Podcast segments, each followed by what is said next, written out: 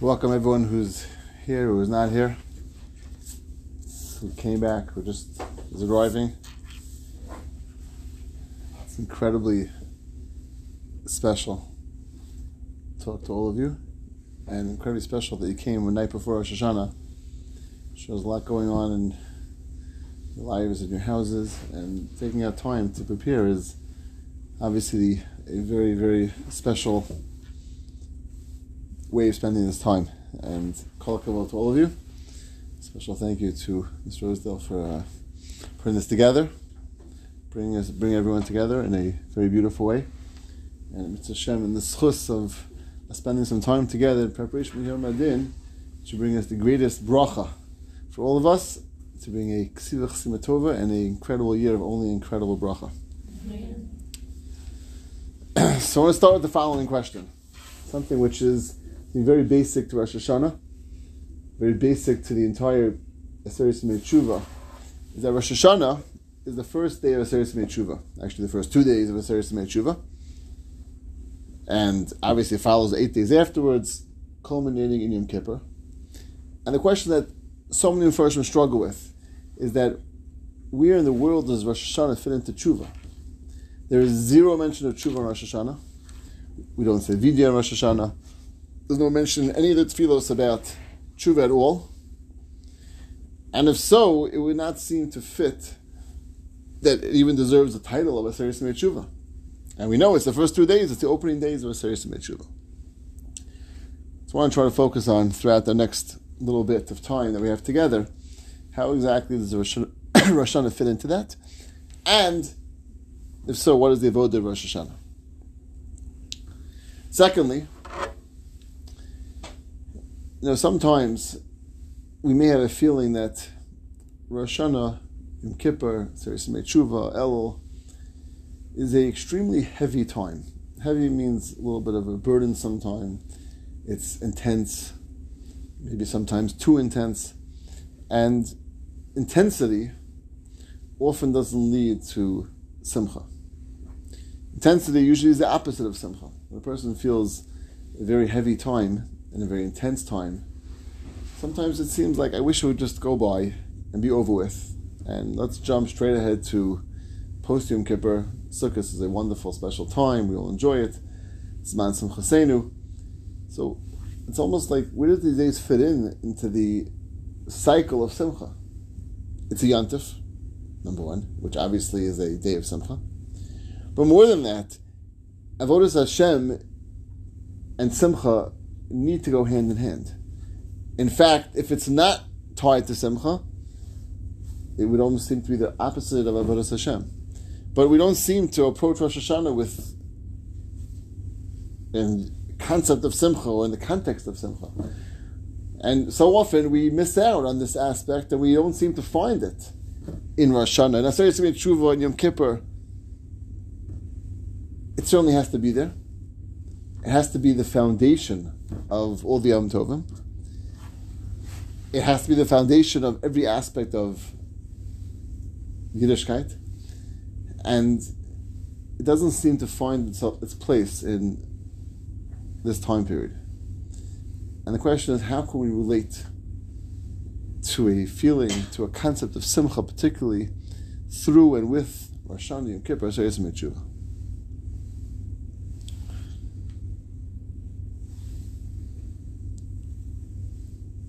We just was Zocha to start new year of high school. And the opening day of 10th grade, for those who were Zocha to have in 10th grade, it was a little different back then. We've uh, expanded the introduction to halacha. If you want to come back, you're still welcome to come back. We're not going to charge tuition, you can come down for free and appreciate all those who want to join. But we discussed as a introduction to halacha in general. What does the word halacha mean? We're all familiar with the word, the shorish of the word, to be halach, to go. What does halacha have to do with going? What does halacha have to do with going somewhere? Where does it fit into the whole context of what halacha is all about. And he shared the following idea, which I think is a very fundamental, powerful idea, and it very much relates back to these days.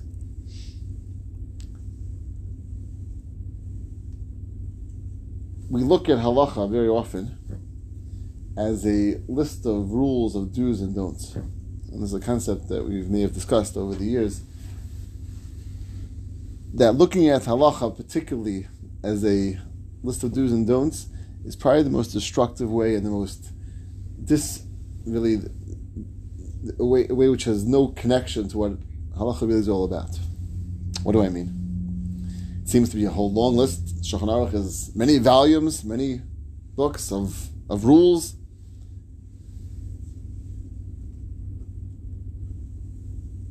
If we look at halacha as rules, we have really missed the understanding of what halacha is all about and what it's trying to accomplish.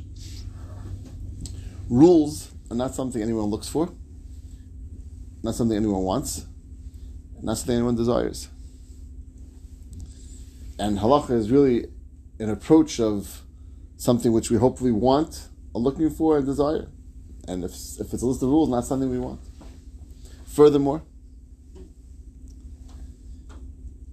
if you would ask someone the question, we have a list of rules, are you required to keep the rules? The answer, of course, you're required to keep the rules. Halacha is not a requirement. No requirement to keep halacha. We have Bechira. Kash Baruch Hu designed every aspect of Yiddishkeit around Bechira. We have a choice. That means if it's a rule, a rule is something which needs to be kept. Kash Baruch Hu said they have Bechira. We have choice. By definition, we have choice. It has to be that way. Why does it have to be that way? It's a very simple mashal. Imagine trying to think back to when you were maybe four, five, six years old. Sure, it wasn't that relevant to any of you, but if imagine a person who's four, five, six years old would hit their sister. Can imagine that happening. And mother comes to them and says, hey, your sister, I can't believe it. What do you have to go do? Say? What do you have to say? Say, I'm sorry. Say, I'm sorry. How much does a four, five, or six year old mean I'm sorry? Probably not very much. Mother said, say I'm sorry. They say I'm sorry. Fast forward 15 years, they're 20 years old now, and they do something insensitive to someone, and they come over to them and say, You know, my mother told me I should say I'm sorry. So I'm saying I'm sorry. And they say I'm sorry to the person. Probably it's not going to go very well. Now, the four year old did the same thing. They said, I'm sorry, because the mother told them to say, I'm sorry. So, what's the difference between the four year old and the 20 year old? Obviously, the four year old is not coming from a place of, I'm sorry. They're doing it, they're being trained, the mother's telling them to say, I'm sorry, so hopefully it'll train them to say, I'm sorry. But if a 20 year old comes and says, I'm sorry because my mother told me to say, I'm sorry, it's meaningless. It's coming from nowhere. There's no feeling to it, there's no emotion to it, nothing behind it. Mashal number one. Mashal number two. Imagine you come and you want to buy your friend a birthday present. And you go to the store, you spend time thinking what they would want, what they would appreciate, and you pick it out, and then you buy it and you wrap it and write a card, and you write a beautiful card, how much your relationship means, and how special this day is for you, and you give the person the present. Beautiful, wonderful. And imagine you bought the same present, and you went to your friend and say, you know, I'm buying this present because my mother said I should buy you a present. Again, obviously the accomplishment is going to be zero. Same present, same item, but one is being bought because the person wanted to buy a present for their friend, and one they're buying it because they're saying they were told to do so. In both cases, the case of I'm sorry and the case of the present, there's something trying to be accomplished. There's a relationship which is being built and developed. And if you go and buy a present for someone and make a big deal out of it and spend time, spend money, and, and, and focus on a card and make it beautiful, it's going to build, enhance, and create the relationship. If I do it because I'm told to do so, and I came to you and said, I bought you a present because my mother said I should buy you a present, there's zero relationship going to be accomplished. The same thing with I'm sorry. Person comes and says, I'm sorry because my mother said I should say I'm sorry, it's meaningless. Nothing was, no, there's no regret, there's no feeling, there's no aspect of the relationship, relationship being focused, focused on. It just, I'm saying the words because I have to say so. I was told to say so. But when I come and say it, I really mean it. And I really have a building of the relationship because I'm saying I'm sorry, it's a whole different world. More than that, if I say I'm saying I'm sorry because I was told to say so, it's degrading. I'm taking away from the relationship. I'm saying a relationship really is meaningless because I'm only saying I'm sorry because I was told to say so. So it's it's a bizayon to the person. It's degrading to the person. I'm saying I'm sorry because I was told to say so. There's no way it's degrading a person more than that. Because I don't really care about you. I don't really care about our relationship. I'm just saying I'm sorry because I was told to do so. And that's where Bechira is the fundamental aspect of every part of Yiddishkeit. Bechira means we make a choice, we make a decision, it comes from ourselves, it's not something that we want, that we're looking for, that we desire. And that's the only reason why I'm doing it. Because I want to do so. Because I care. Because it makes a difference to me. Because I care about our relationship. Because I care about the connection that we have.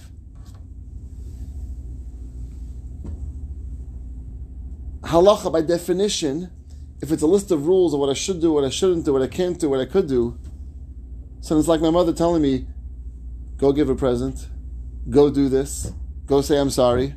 And I follow the rules and say, okay, I'm doing this now because, okay, check box, check box, check box. I did all the rules. There is zero being accomplished in a relationship when I follow rules.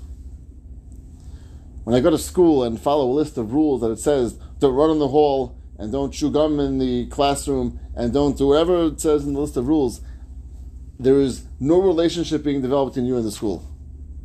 Schools need rules because you have to have decorum and you have to have a way of structure, and you can't have people running in the halls, and because you'll have chaos. Say a school needs rules. That's not going to develop a relationship between the person and the school. When you have rules about driving, but don't drive too fast and stop by stop signs, those rules are necessary because you can't have society running when there's everyone just going as fast as they want and going through stop signs and just going where they want. It's a muscle. You can't have society. It's going to have chaos. And people will get hurt, and there'll be accidents, and it's going to be terrible.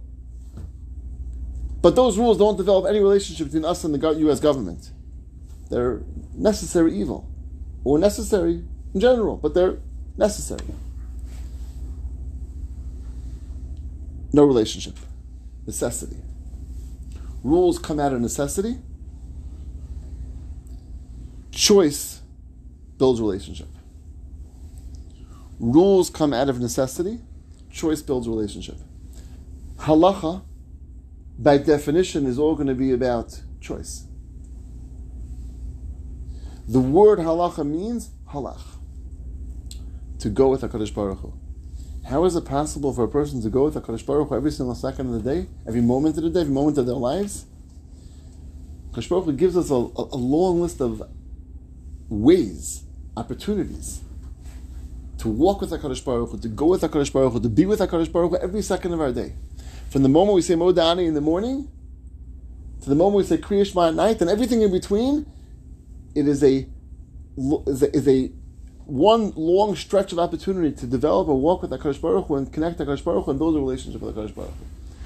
That's what it's all about.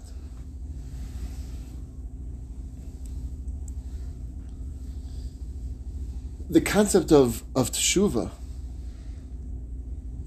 is not about being told to say I'm sorry and say chatanu avinu chatan right and ashamnu bagadnu gazalnu when we're saying following a list or checking off the boxes I said ashamnu I said bagadnu I said gazalnu if we approach teshuva the way we have no understanding what teshuva is all about that's following a list of rules and following our mother who's saying say I'm sorry teshuva is about shav, returning to the place we want to be with HaKadosh Baruch Hu. It's about restarting, reconnecting, rebuilding the relationship that we have with HaKadosh Baruch Hu. It's all about the relationship. Everything's about the relationship. Everything we do, everything we focus on, our entire day, our entire lives, every, every moment, it's all about that relationship. And the concept of a serious tshuva is 10 days where we're trying to focus on how can we rebuild and reconnect HaKadosh Baruch Hu in the most intimate way possible. And the beginning of that, the start of that is Rosh Hashanah. Why? Because Rosh Hashanah is about a recognition of who HaKadosh Baruch Hu is. We are HaKadosh Baruch Hu fits into our lives in the most intimate, personal way. Rosh Hashanah is about Malchios. What's what does Malchios mean? What does Melech connotate for us? That HaKadosh Baruch Hu created the world? Certainly. That he's running the world? Certainly. But that's just the beginning. What Melech really means is that he's my Melech. I have a personal relationship with this Melech.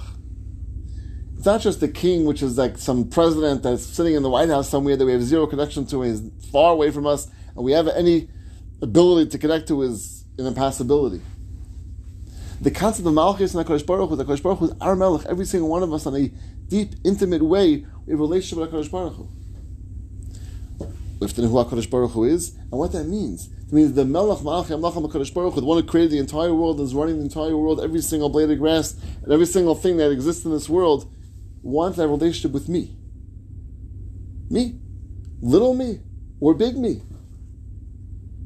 If HaKadosh Baruch Hu wants that relationship with me, means I'm, I'm that important in the scheme of this world. And Rosh Hashanah is a recognition of who HaKadosh Baruch Hu is, and where I fit into that relationship where I connect to HaKadosh Baruch Hu. So of course it's the first day of Seres Tshuva because it's the foundation for Seres Tshuva. The foundation of returning to HaKadosh Baruch Hu, of connecting back to HaKadosh Baruch Hu, rebuilding our relationship. It's what Tshuva is all about. Returning and rebuilding. And if there's anything that should give simcha, this is it. If we really understand and appreciate that me, I, have an intimate relationship with HaKadosh Baruch Hu, there is no greater ability to have simcha than that. If I really understand and appreciate and have understanding of what, I mean, what it's all about. That's should be the greatest simcha.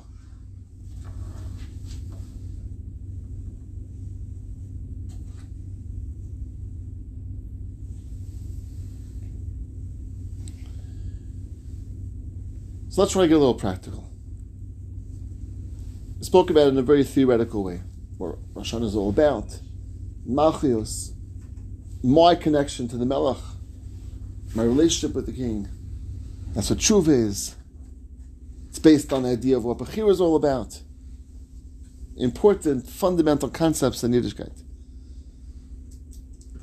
But how does it happen practically? What do I do practically?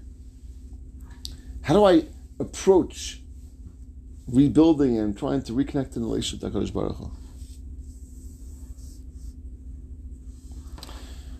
So I want to share something I shared on Shabbos, which I think will bring it down in a very practical way. Spoke about the concept that is a halacha in karbanos, that every single korban requires salt. Halacha in karbanos. One of the reasons why we have salt on the table, we say hamotzi, is because connecting to the concept of the korban, karbanos need salt. There's another halach in karbanos. That karbanos, you're not allowed to have honey on them. You can't have honey on carbonos. Yes, sir. Salt, yeah, honey, not. And the irony of all ironies is that on Rosh Hashanah, on our table, which is Domel Mizbeach, we instead of using the salt, which is what a korban always has, we take off the salt and we replace it with honey. We use something which is normally not allowed to be used for a korban, and we take away the salt which is supposed to be used for a carbon on Rosh Hashanah. And many people do it Yad Mashana to Aseres and Metshuva. Our minig is to, to Shana Rabbi do it that way. Fascinating. But what's, what's going on over here? What are we doing?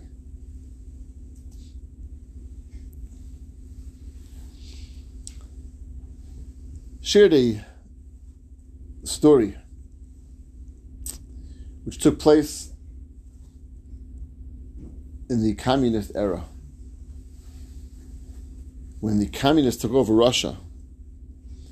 They believed in the idea of communism as the best, most supreme way to run a country. All people are equal. Everyone's giving over their possessions to Mother Russia. And this was understood and accepted among the greatest thinkers, philosophers of Russia's, Russian society. But they have to give it over to the masses. They have to get the masses to be caught, to be buying into the concept. So they sent around comrades around from farm to farm to speak to the people and talk to them about the value of what communism represented, how important it was, how beautiful it was. The story is told of a farmer who was approached. And he's given a long lecture about the beauty and the value of what communism is and how it's going to change your life. We're all in it together, and everyone's working for the same cause, and everything everything you have belongs to Mother Russia. This person's sitting there thinking, listening, taking it all in. He says, "Okay, now I want you to repeat after me."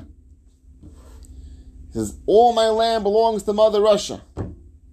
All my land belongs to Mother Russia. All my tractors belong to Mother Russia. All my tractors belong to Mother Russia." All my farm machinery belongs to Mother Russia. My farm machinery belongs to Mother Russia. All my goats belong to Mother Russia. All my goats belong to Mother Russia. All my cows belong to Mother Russia. All my cows belong to Mother Russia. All my chickens belong to Mother Russia. And the guy stops. No, I'm not. I'm not going to say that. So the fellow says to him, I don't understand. Farms you gave it to Mother Russia. All your machinery, cows, your goats, your chickens you can't give to Mother Russia? The fellow responds, he goes, Listen, I don't have any farms.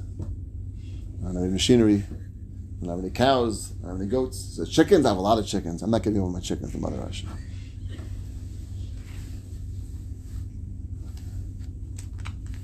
What's behind that? Every one of us have many things that we've quote unquote given over to HaKadosh Baruch Hu. In, in developing and building a relationship with HaKadosh Baruch it's all about giving of ourselves. Relationship, relationships are built when we give of ourselves. We all know that. We all know how to give. We all know what giving does, how it accomplishes. That's relationships are built that way. But every one of us, if we're honest with ourselves, if we really think about it, everyone has their chickens. Everyone has the thing or things that is hard, that is difficult. We're not giving over. Not able to give over.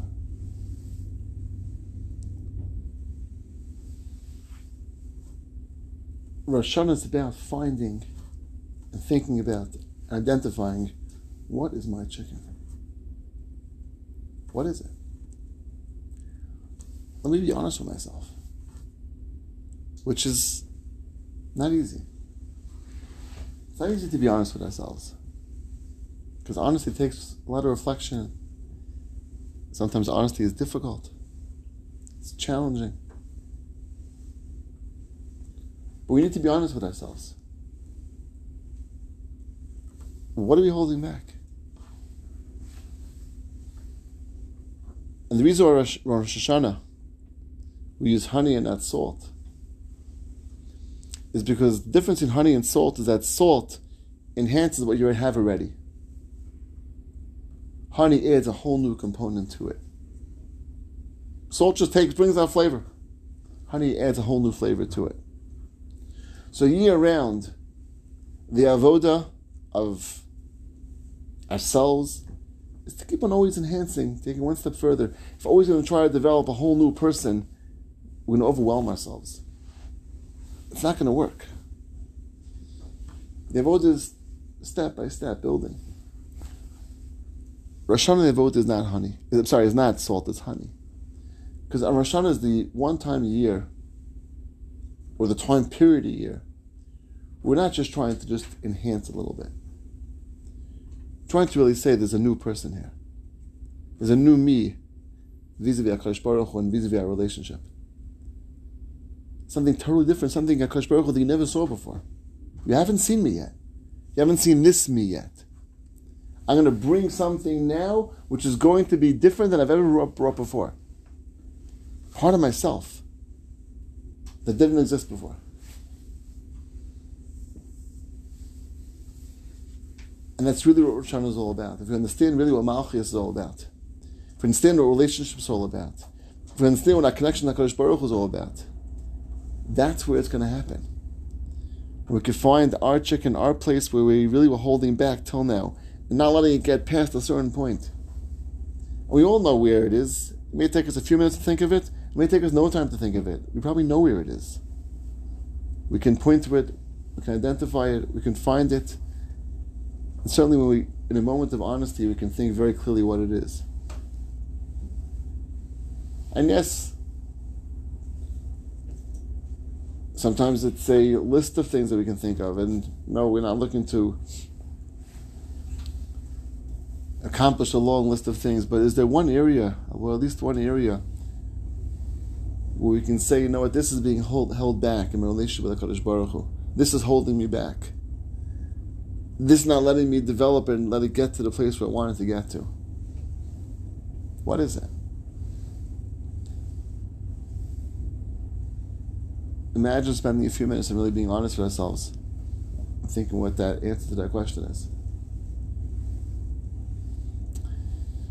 That's the greatest preparation we can have for Rosh Hashanah. We have 24 hours now till Rosh Hashanah starts. How do we prepare for Rosh Hashanah? This is the preparation. This is what it's all about. This is what it boils down to. Because Baruch where is going to be my honey? Where am I going to change myself in a way that is holding back in a relationship between you and I? I know where it is. How am I going to figure out how to get past that?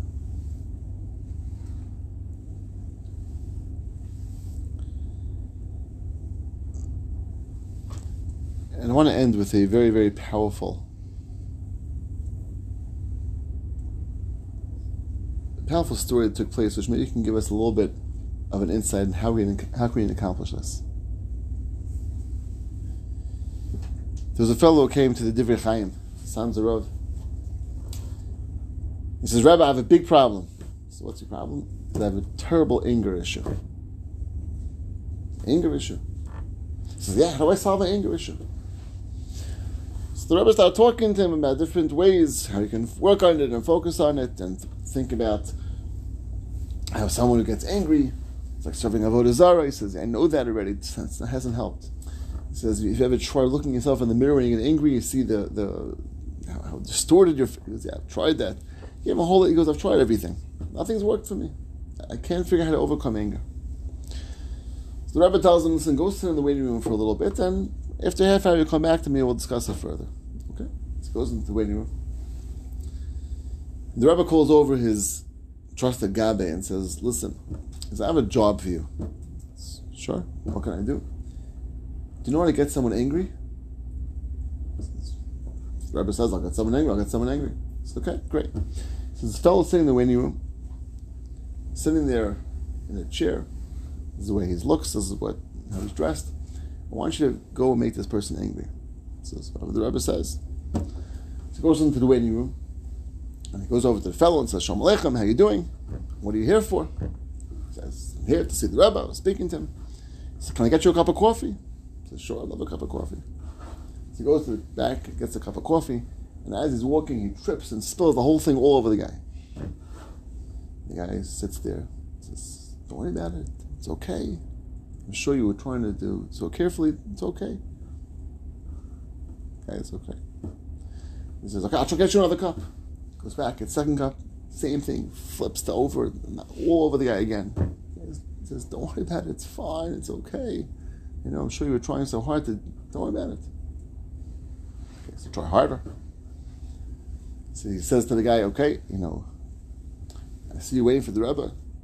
When are we supposed to go back? He says, in a half hour. He says, no, you're not going back in a half hour. I'm going to make sure you don't go back in a half hour. You can't go back. He says, okay, no problem. Uh, if you can't go back in a half hour, it's okay.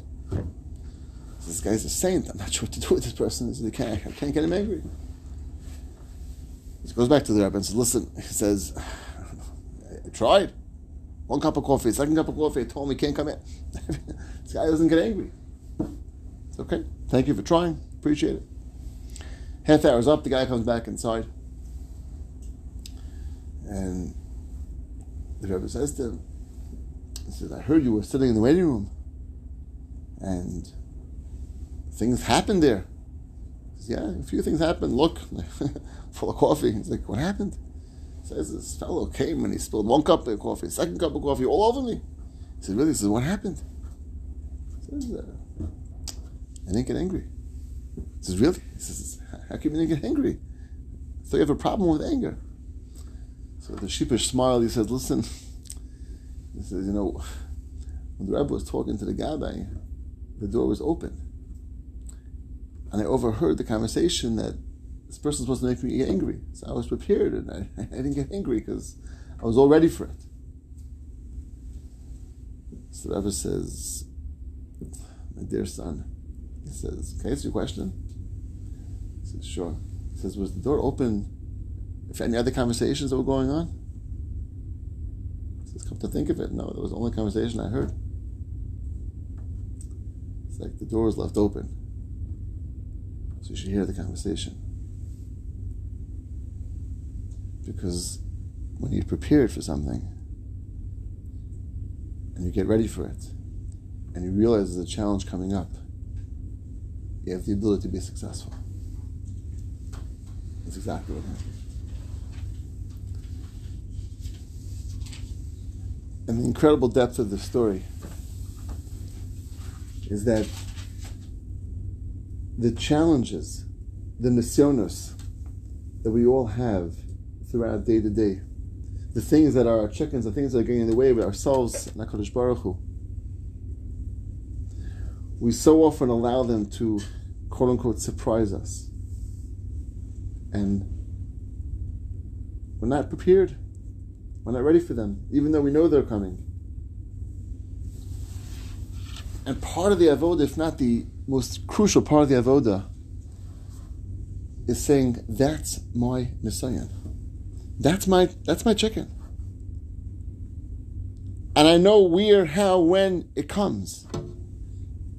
I know exactly what it looks like. I know exactly what it is. I know exactly what my nisayon is. And when a person does that, they have that much of a greater chance to be successful. If we allow ourselves to be surprised again and again, when it's not really a surprise, but we keep on getting surprised again and again when this situation keeps arising, or these things keep happening, or whatever it is that's getting in our way is taking place, we're not going to be successful. But if Erev Rosh Hashanah, we have the ability to identify and to be honest, to look ourselves in the mirror and say, I know what it is. I know where it is. I know how it is. I know what it takes. I know where I'm going to be challenged. I know where I have been challenged. I know what it looks like. And I'm going to be prepared and strategize how to be successful and how to overcome. We'll be able to do it. We'll be successful. Guaranteed.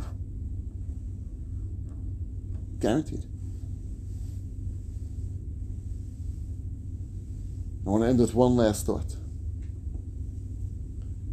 This past week's Parsha, there was psukim which described a mitzvah. Ki a mitzvah azos la rechoki, lo mevelayami, ki kara v'alacha adav ma'od b'ficha v'locha la'asosa. And the famous Machlokes and the Rishonim, what mitzvah is referring to, the reminds us famously refers to tshuva.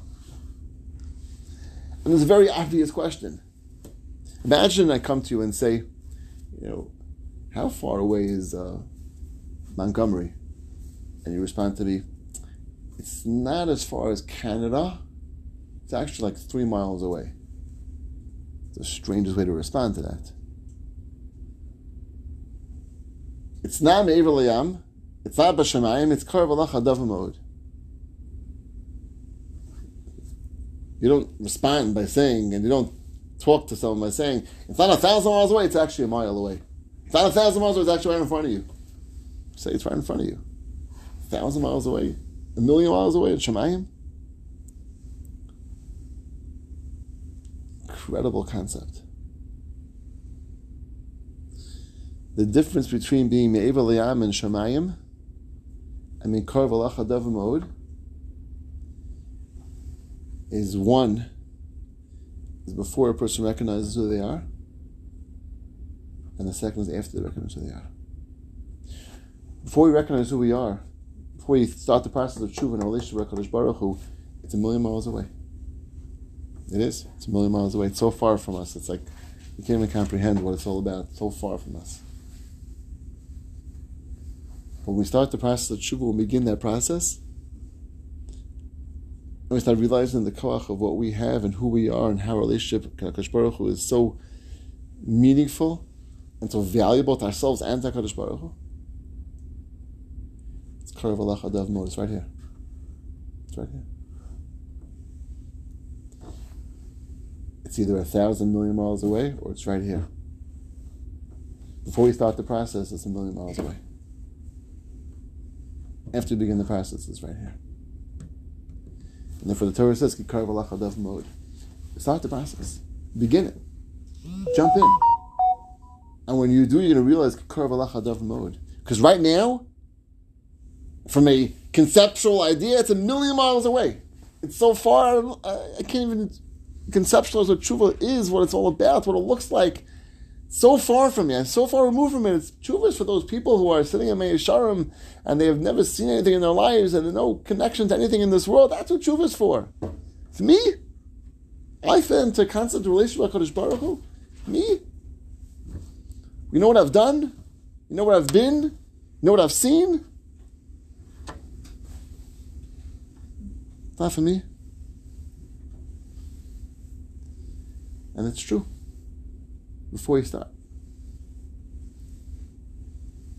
It's that far away.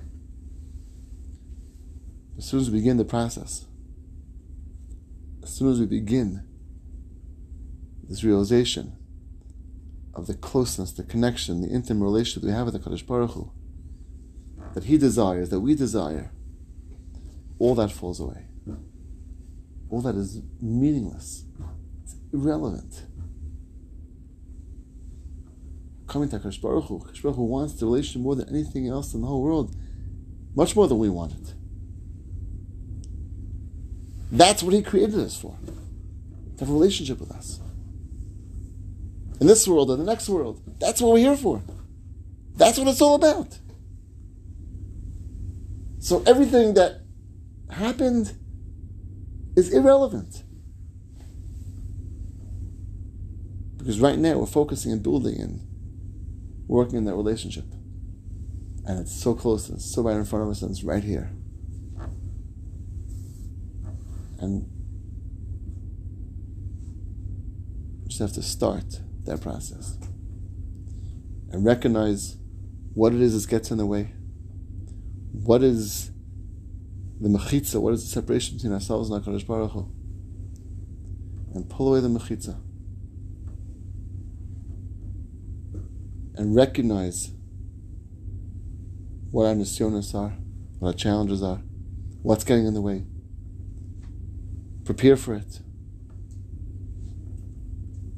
And when we do that, Mitzvah Hashem, we're going to have, we're going to build the most deepest, intimate relationship between ourselves and HaKadosh Baruch Hu. And it's going to bring the greatest, greatest possible level of simcha. Because there's nothing more joyous, nothing more special and happy than the person feels living with HaKadosh Baruch Hu, walking with HaKadosh Baruch Hu, going with HaKadosh Baruch Hu. and will accomplish what people think is so far away and so impossible. We'll accomplish the return to come back to Kadosh Baruch Hu, to come back to that relationship that we're looking for and searching for and desiring, and thinking it's so far away, not realizing how close it really is. So, bracha I want to give all of you, myself, and all of us together, so we should be able to connect to the concept of Rosh Hashanah, the concept of Malchus, the concept of Tshuva, the concept of developing the relationship that we want. Realize where and what gets in the way. Figure out strategies to work around it. Hopefully, through that, we're going to have the most greatest, incredible yantif, the most simcha de yantif. Zoche to ksivach siman and a year of tremendous, tremendous bracha.